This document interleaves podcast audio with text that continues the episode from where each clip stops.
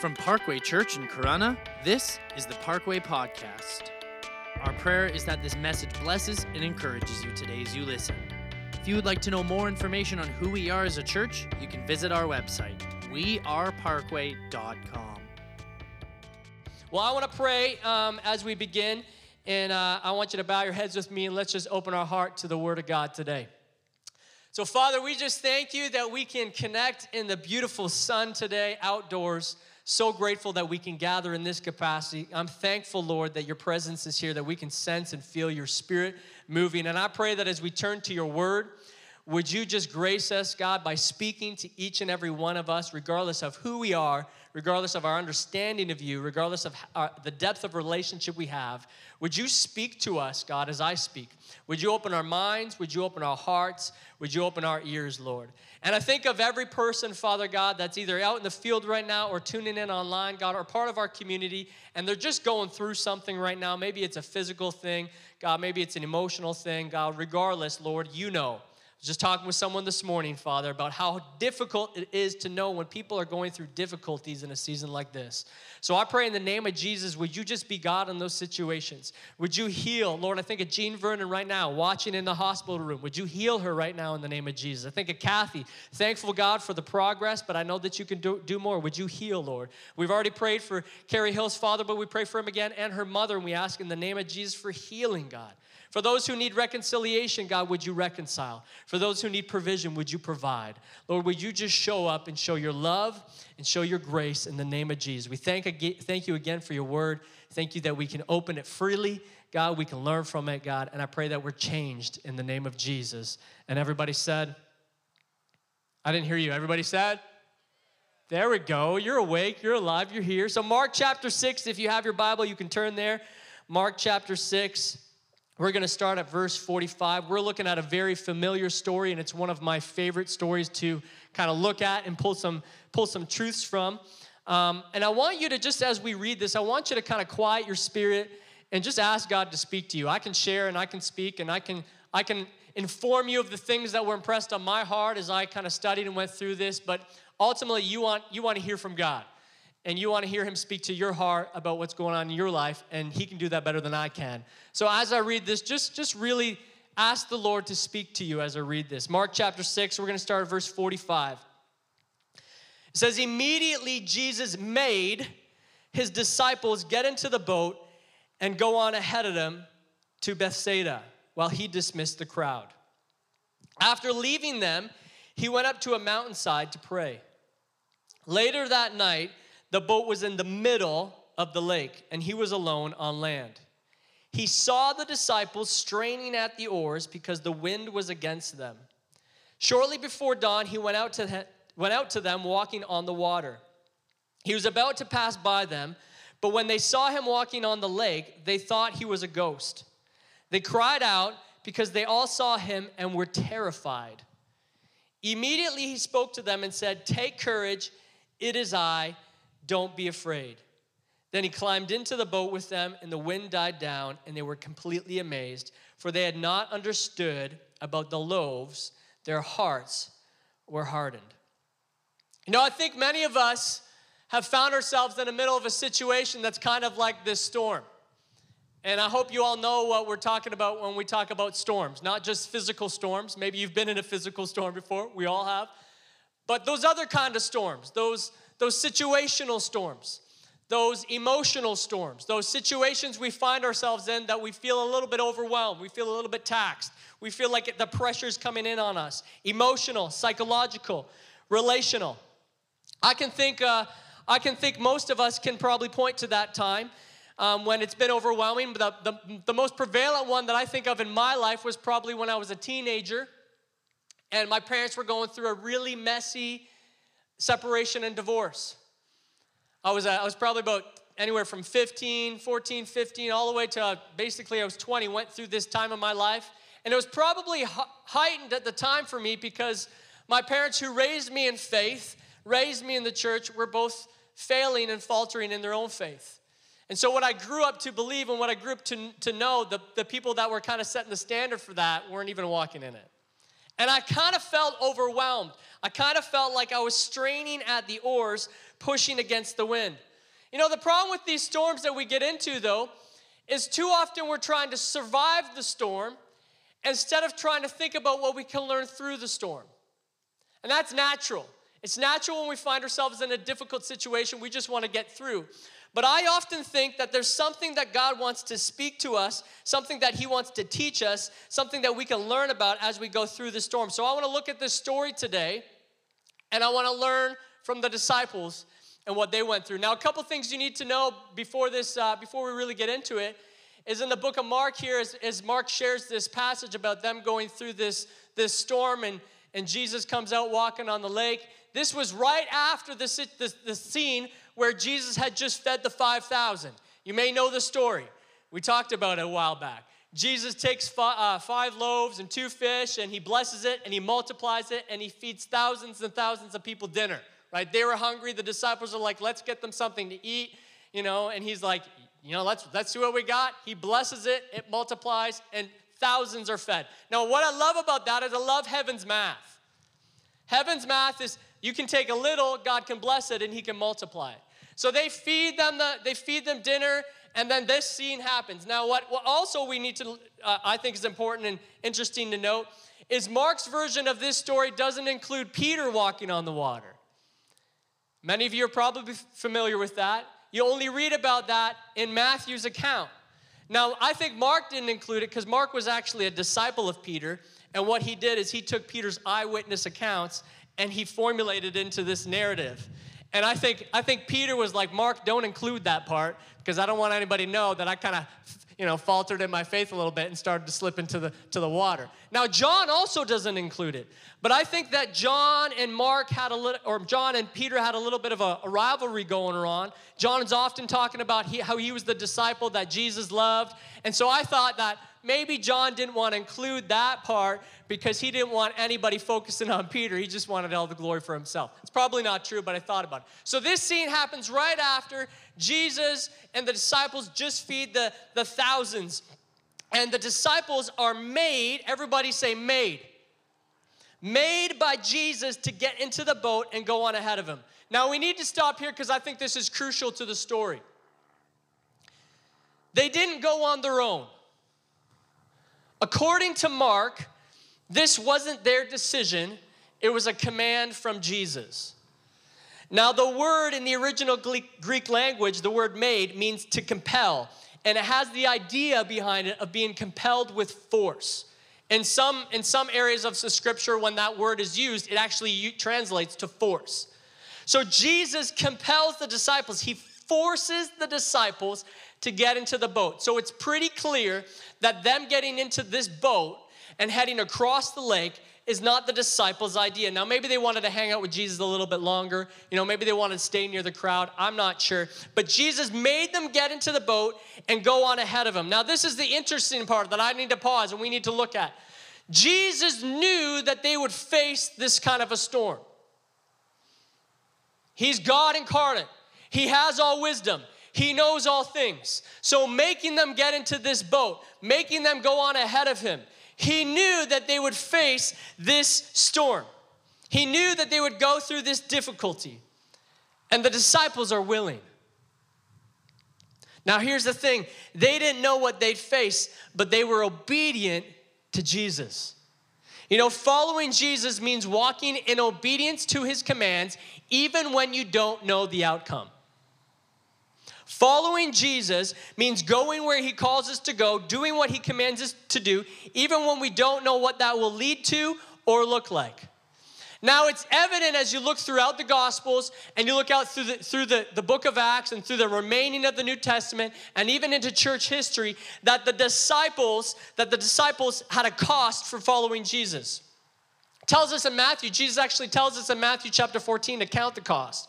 But if you look throughout church history, All, most of the disciples, most of those twelve disciples um, uh, met violent deaths on the account of following Jesus. Following Jesus means going where he calls, even unbeknown to the outcome. And so he makes them get into the boat. He makes them go on ahead of him, knowing that they're going to face a storm. Has anybody facing a storm? Does anybody find themselves in a situation that's difficult or overwhelming? Has anybody felt like that in this season? If you don't, here's the reality. You will face a storm in your life that you find overwhelming or challenging or difficult. But if Jesus knew that they would face the storm and he made them get through it, that means that he had a purpose and a plan for them to go through it. Like, think about that for a second. If Jesus knew that they were going to face that storm and know that they would go into it, then he had a plan and purpose for them to be there, which is kind of like a hard reality to accept sometimes, that when you face something difficult, God knows, but he has a plan for it. So later on that night, it says the boat is in the middle of the lake. In the middle of the lake. The, the Sea of Galilee at its shortest point was thirteen kilometers wide. It says in John that the disciples had rowed three to four miles, five to six kilometers before Jesus showed up um, walking on the water. So they're in the middle of, of the lake. They're in the middle of the Sea of Galilee. The, the distance through the storm, the remaining of the storm to the other side is the same distance um, Uh, moving backwards. Sometimes we find ourselves in the middle of a storm. Sometimes we find ourselves in the middle, and it's so heavy that what we do is we turn around and we give up and we go back home. Right? We find ourselves going through something challenging, and we throw in the towel. We give up. When we don't often realize that going through it is the same distance as going back out of it. They're in the middle of this storm. And what we don't read is the disciples turning around. We don't read of them going back. Now, I think they probably thought about it. I think someone probably mentioned it. Hey, we should turn around. This is getting pretty heavy out here. The wind's picking up. They, most of them knew the waters. Most of them knew this sea. Most of them were fishermen. So they understood how boats worked, how seas worked, how storms worked. They could read the sky, okay? I'm sure somebody thought, hey, listen, it's getting a little dark out here. Maybe we should turn around and go back to shore. But I wonder if somebody said, no, Jesus told us to go, so we're going to keep going. I wonder if someone stopped or they had a discussion that says, keep going because the Lord commanded us to go. And if he's called us to go into the storm, then he has a plan and purpose for us to go through that storm. You don't read of them turning around. Now, our tendency is to turn around. Our tendency is to say, it's not worth it, let's go back. It's getting dark, it's getting cloudy, I, I feel the spit of the rain, the waves are getting a little shaky, let's turn around and go home. Now, I'm using the storm metaphorically here, hopefully you're tracking with me, right? We find ourselves into a difficult situation and we say it's not worth it. Or when it comes to following Jesus, when it comes to following the commands of Jesus, we look at it and we say, it's not worth it. Oh, there goes my iPad. Can somebody grab that for me? That'd be fantastic. Hopefully it's not broken. We find ourselves following Jesus, say it's not worth it. Thank you.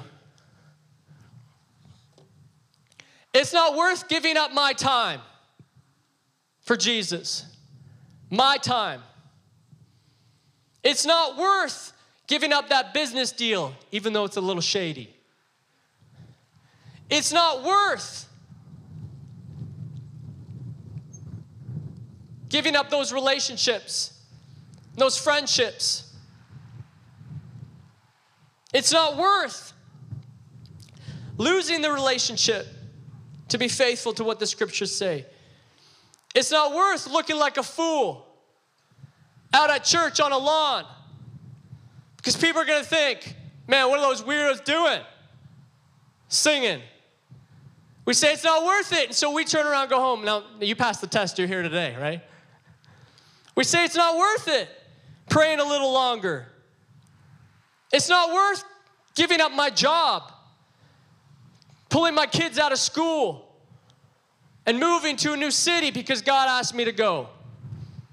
We look at what the Lord asks us to do or what it means to follow the commands in the scriptures, and we say it's not worth it. But you don't read the disciples saying that when, when Jesus asked them to go through the storm. They're in the middle. And what awaited the disciples on the other end of this storm was an incredible amount of ministry. It meant that people were going to get healed. Now imagine that they decided it wasn't worth. They're in the middle of this and they say it's not worth it. I wonder, I wonder if they would encounter the people that they encountered and if those people would receive healing. What if you going through your difficulty meant healing for somebody else on the other end? What, what, what about you going through what you're going through, the, the situations that you find yourself in, taught you something, prepared you for what waited on the other end?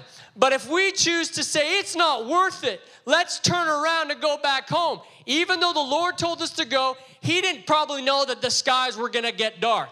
Let's turn around, go home, regroup. What if that meant for you in your situation that somebody didn't encounter Jesus? That somebody didn't meet Jesus? Somebody doesn't get salvation because we say it's not worth it. It's too difficult. We're already in the middle, but let's turn around, go back. So it says that they're straining at the oars because the wind is against them. Now here's something you need to know about the Sea of Galilee that they're on. Because of the mountains that surrounded the Sea of Galilee, the, the warm air would collide with the cold air, um, creating storms all the time. It happened all the time. I remember uh, um, when I was, um, before I really began in ministry, I was in B C working with this organization that went and did uh, uh, motivational presentations on purpose and value in high schools, and we're in B C. I, actually, I think I talked about this last time we were at Outdoor Service. We're in B C, and crazy story, we're, we're in the ocean, and we're whale watching in the ocean off the coast of B C. It was amazing. Crazy story how that happened. But the, the swell of the waves was so high. It was six meters high. And we're in this, if you don't know what six meters is, we're told to be two meters apart. So times that by three. Six meters high, and we're in this oversized dinghy wearing these like jumpsuits that were apparently like life preservers in the entire suit. I literally thought I was gonna die. I'm like holding on. I'm like, I don't care about the way the whales. I don't care about what we're seeing. This is too crazy. Let's turn around and go home. So it says that they're straining at the oars. That word straining in the original language means to torture. It means pain.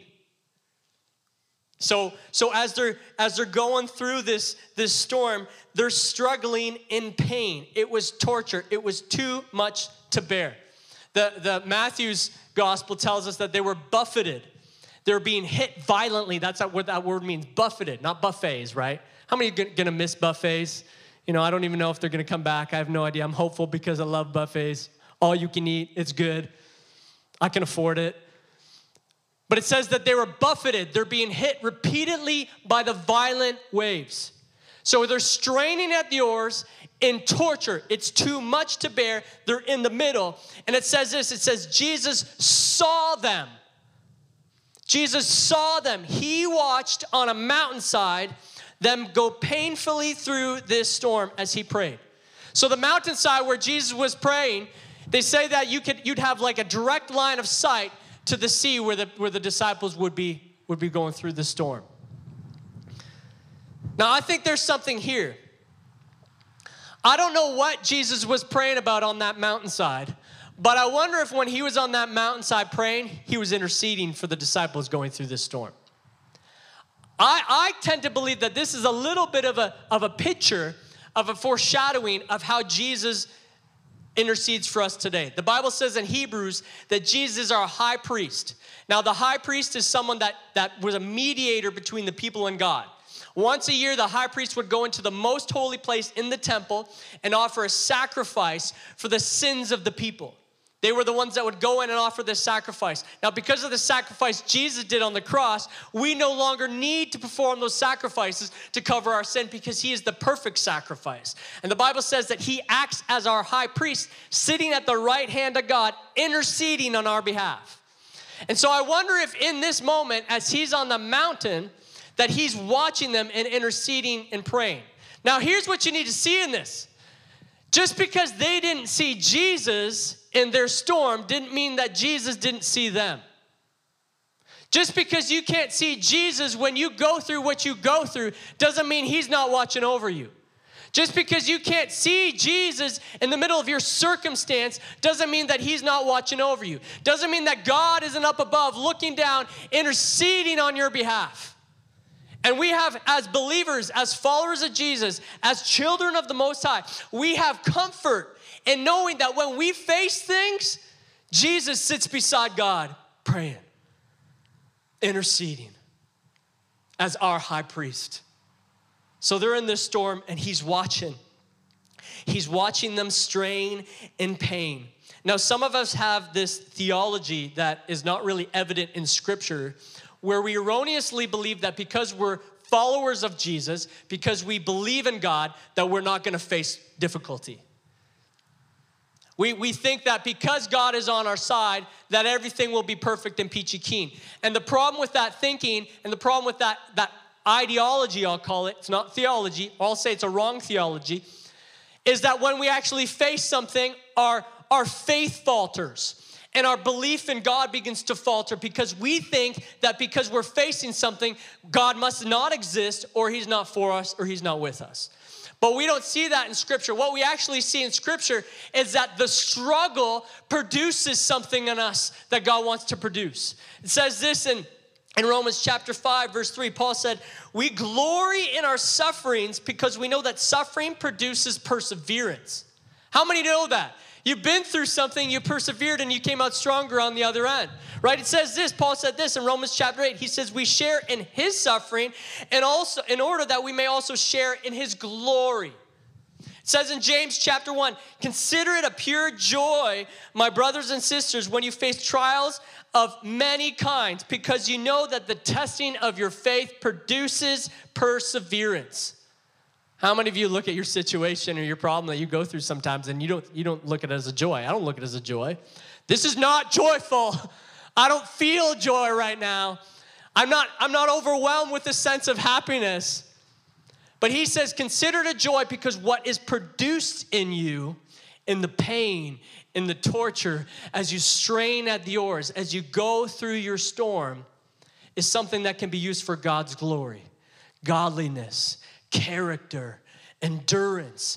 And if you don't know this, your faith in God is not a a hundred-meter sprint. It's not a dash where you get to run and you're done within a couple minutes, seconds. It's a marathon. You need endurance. You need perseverance because even Jesus said, in this world you will have what? Trouble. You're going to face trouble. We're going to face difficulty. We're going to go through storms. So we cannot grip this, this theology that says, because I got God, I'm good. Yes, because you got God, you're good, but it doesn't mean you're not going to go through the stuff. Jesus made them get into the boat. Jesus knew they were going to face the storm. He made them go through the storm. Are you catching that? Jesus made them get into that knowing that they would face what they face. Because what produces... what was produced in them would prepare them for what awaited them. And if you know anything about the story of the gospel and the disciples and into the book of Acts, as later they would face incredible opposition. They would, they would face beatings, and they would face ridicule, and they would face jail time. All of the twelve, most of the twelve disciples were martyred for their faith. So them going through this momentary difficulty produced in them something that would prepare them for the later challenges they would, they would experience. So they're straining at the oars. You know, my boys, um, they're back there, and they both learned how to ride their bikes this year. Can we just shout out to my boys? Hi, boys. They're not even paying attention. They learned how to ride their bikes this year. And... Uh, When they were riding their bikes, they desperately didn't want me to let go. They desperately wanted me to hold on. But the moment we took off those trailing wheels, even if there was a little wobble, there were lots of falls, there were lots of bruises, lots of scrapes, lots of owies. And almost, actually for both of them, yeah, every time they fell down, they did not want to get back on that bike. But I compelled them with force. I, I probably didn't compel them. I just made them get back on the bike because I knew that, that as they got back on, they were going to learn the balance of the bike. They're going to learn the sway. They're going to learn to utilize their body a little bit more and rest on their legs to, you know, versus the training wheels.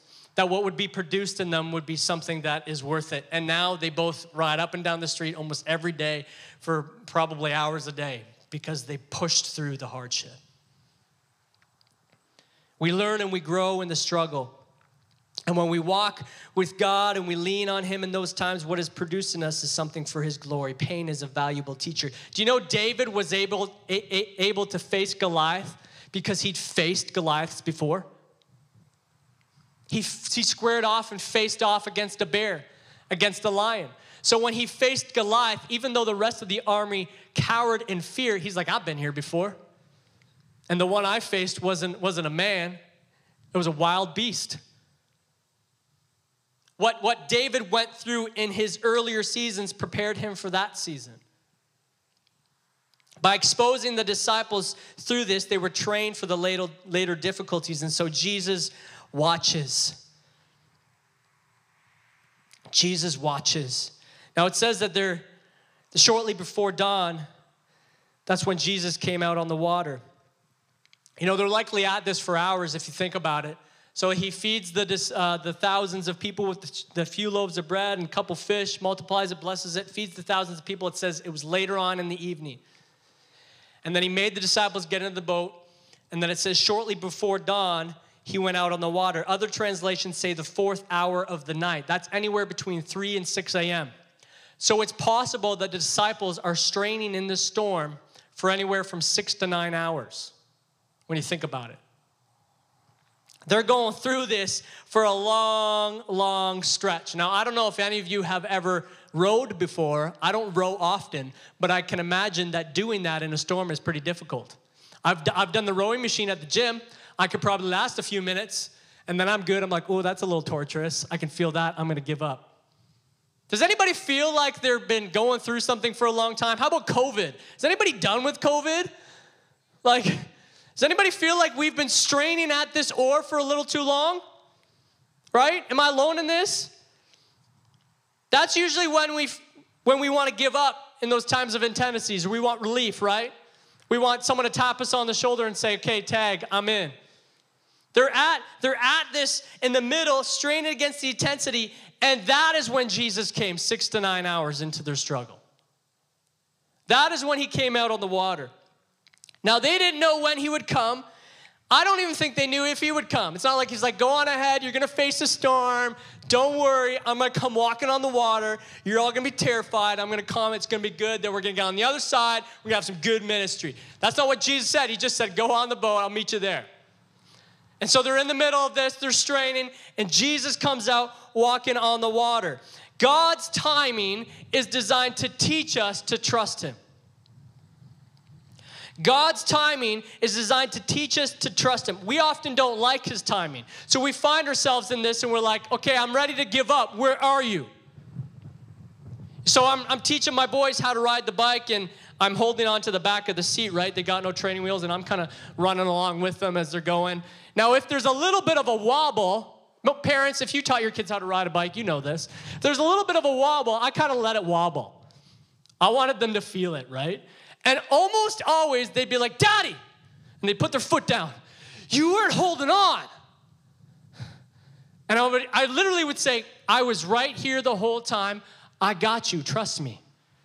I wanted them to trust that I was there. Now, a lot of times, guys, I'm going to be honest. A lot of times, I let go and I let them fall. You're like, you're a terrible parent. No, I'm a good parent. Because a, a bad parent doesn't let their children fall.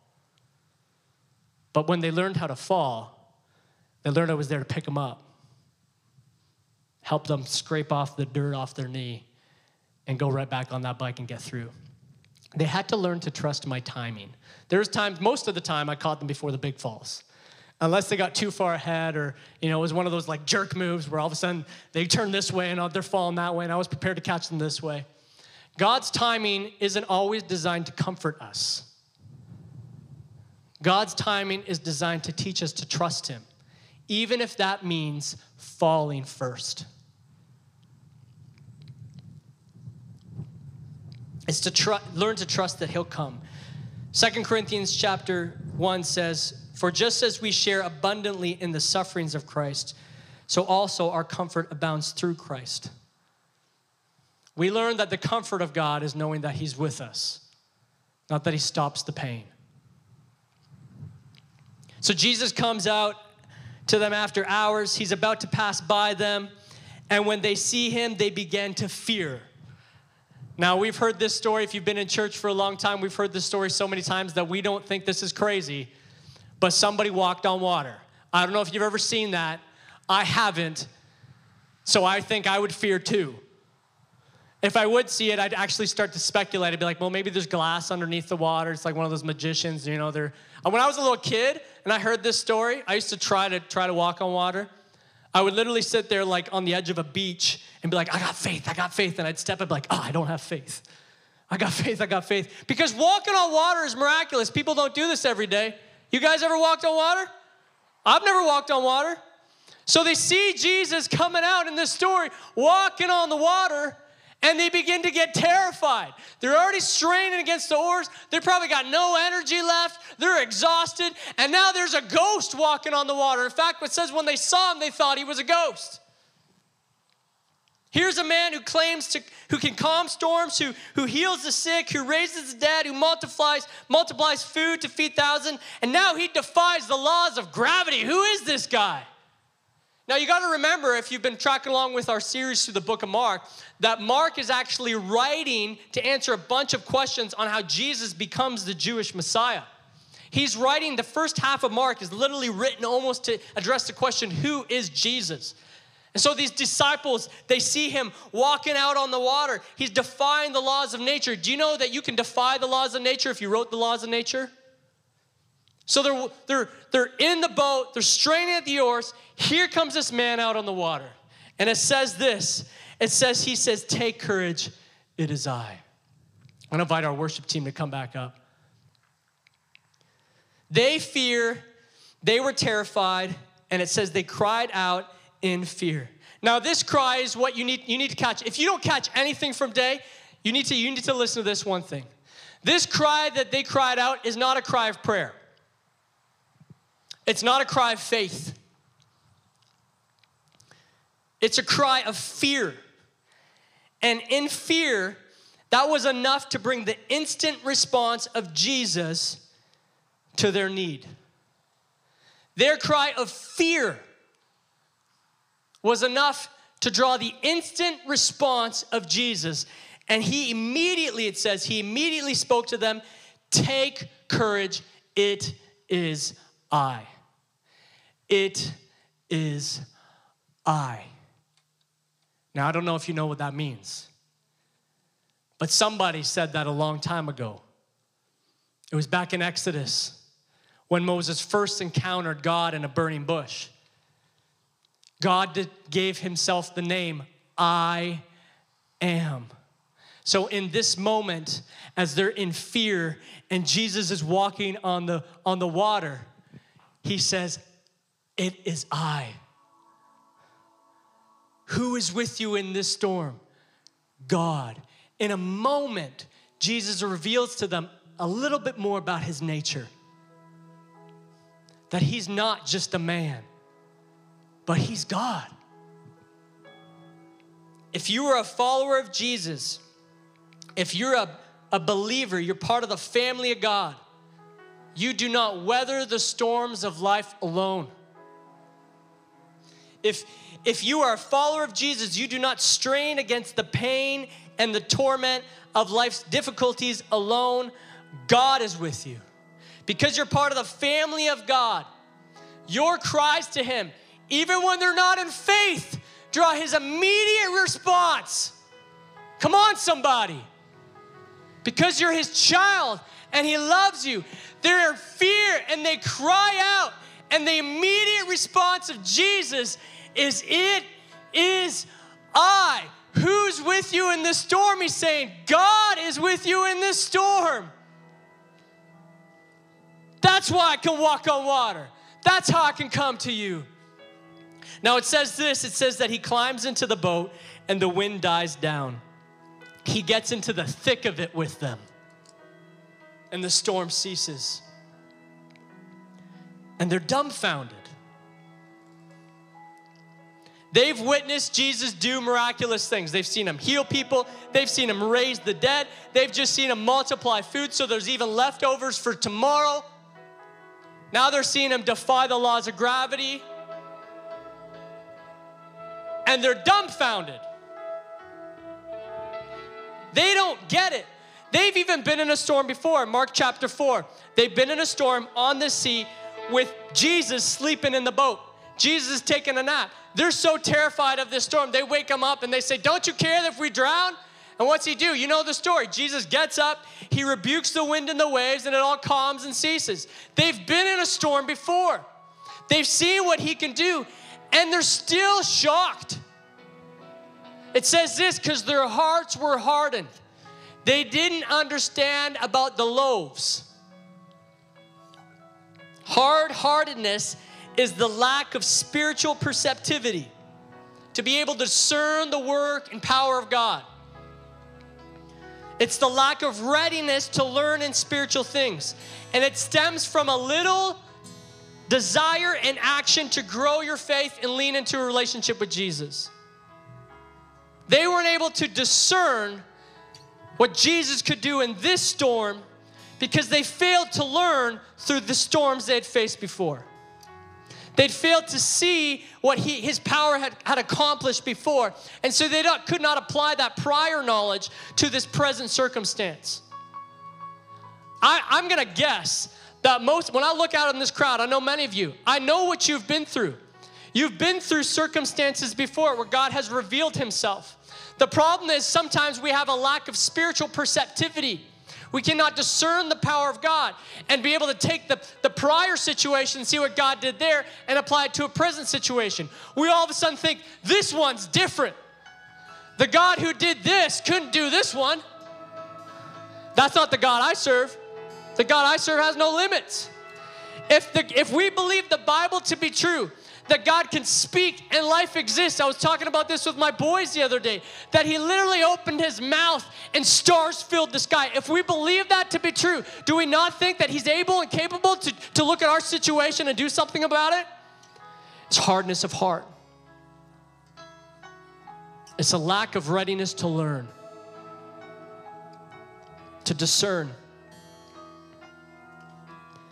The disciples failed to take what God had done through Jesus in the past and apply it to this present situation. Now imagine they'd done that. Imagine how they would weather that storm. This experience would have looked different. Let me put it simply this way. They're so busy trying to get out of the storm that they failed to miss what God was trying to teach them through the storm.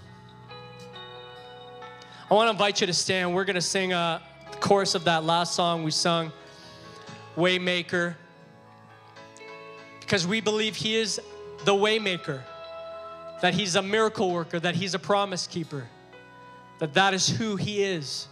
So what I want us to do as we sing this song is I want us to actually put in, put into practice opening our hearts, leaning into the Spirit so that we can receive from him. So that when we go out from here and you face a situation, you go through a difficulty, you're able to stand with faith and belief, understanding the power of God because you've allowed him to fill your presence and fill your heart. So all over this place as the team leads us in this Waymaker song, would you close your eyes and just worship and receive the presence of God so that we can not be like these disciples who failed to understand. Hallelujah. Let's sing together. Hallelujah.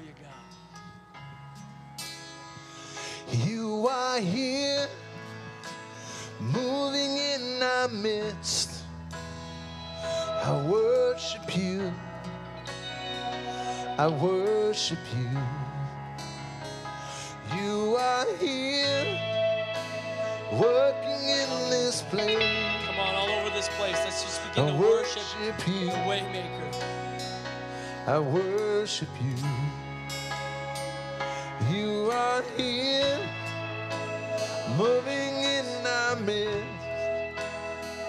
I worship you. I worship you. you are here, working in this place. I worship you. Oh, I worship you. Lord. Here it is. Come on, sing this part out. You are way maker, miracle worker, promise keeper, light in the darkness. My God, that is who you are. He makes a way in every storm. Mm, way maker, miracle worker, promise keeper, light in the darkness. My God, that is who you are. Come on, let's sing that again. Yeah, we make a miracle worker, promise keeper, light in the darkness. My God, that is who you are. That is who you are. Mm-hmm. We make a miracle worker, promise keeper, light in the darkness. My God, that is who you are. You are here, touching every heart. I worship you. I worship you. You are here, healing every heart. Come on, open yourself up to him. Open up your I mind. Open you. up your heart and let him fill you. I Focus in on him. You. Focus in on him. You are here, bending every Hallelujah, heart. Jesus. Hallelujah, Jesus. I worship you. Yes, I worship you. You are here, turning life around. I worship you. I worship you. Come on, everybody, sing it out. You are way maker, miracle worker, promise keeper, light in the darkness. My God, that is who.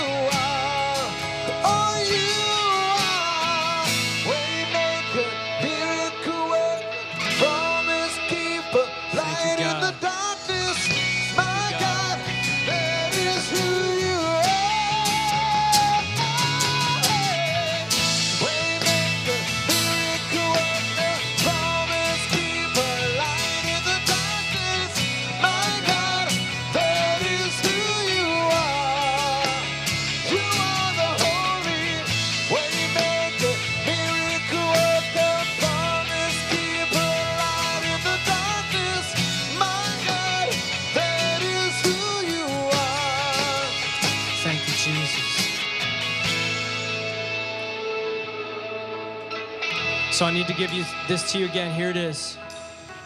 Following Jesus means walking in obedience to his commands and decrees, even when we don't know the outcome.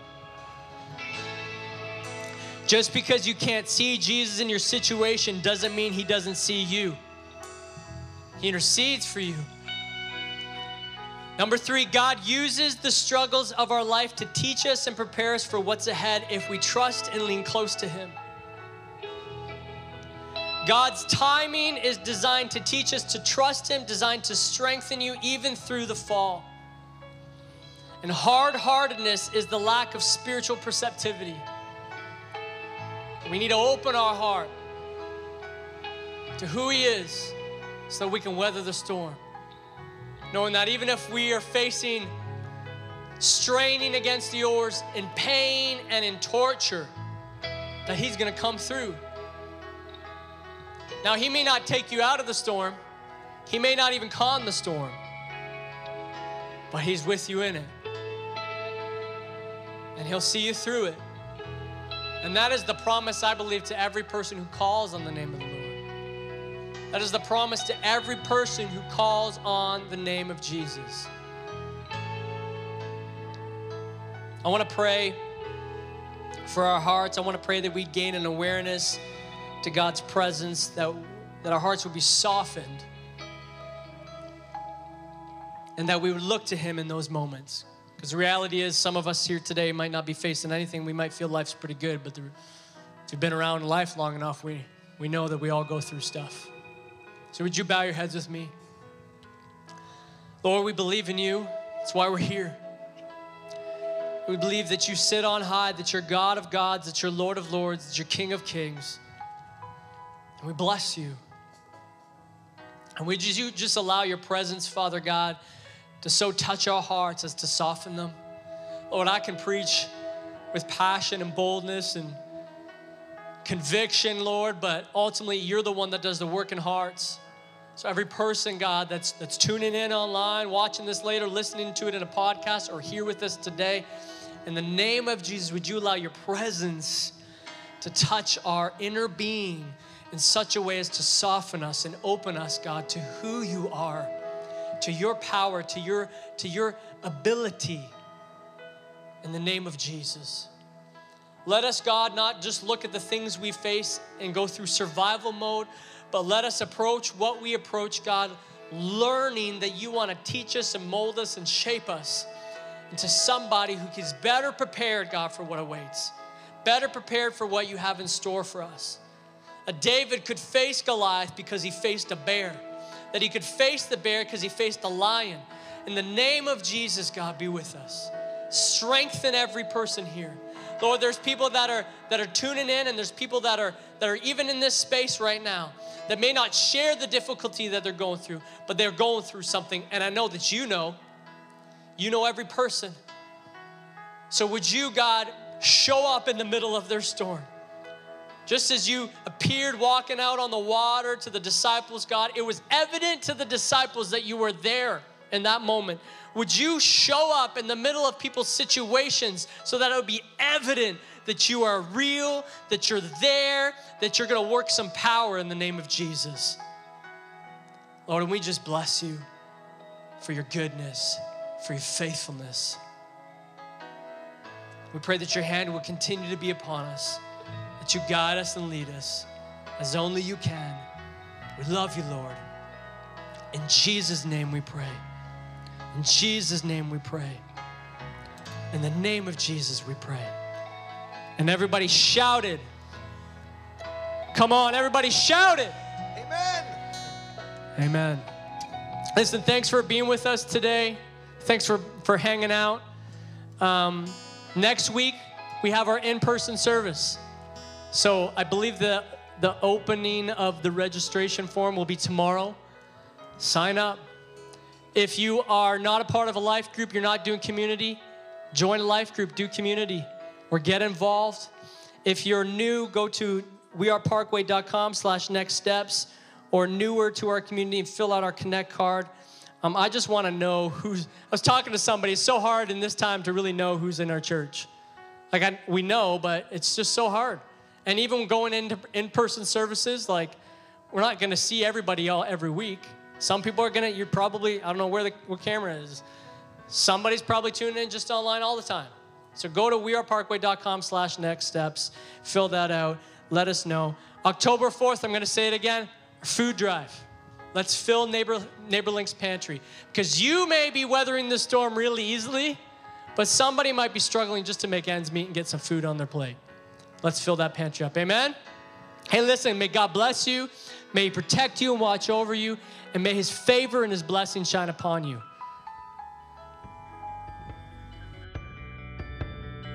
Thank you so much for listening. We hope that this message brought you closer with Jesus and gave you a better understanding of your walk with him today.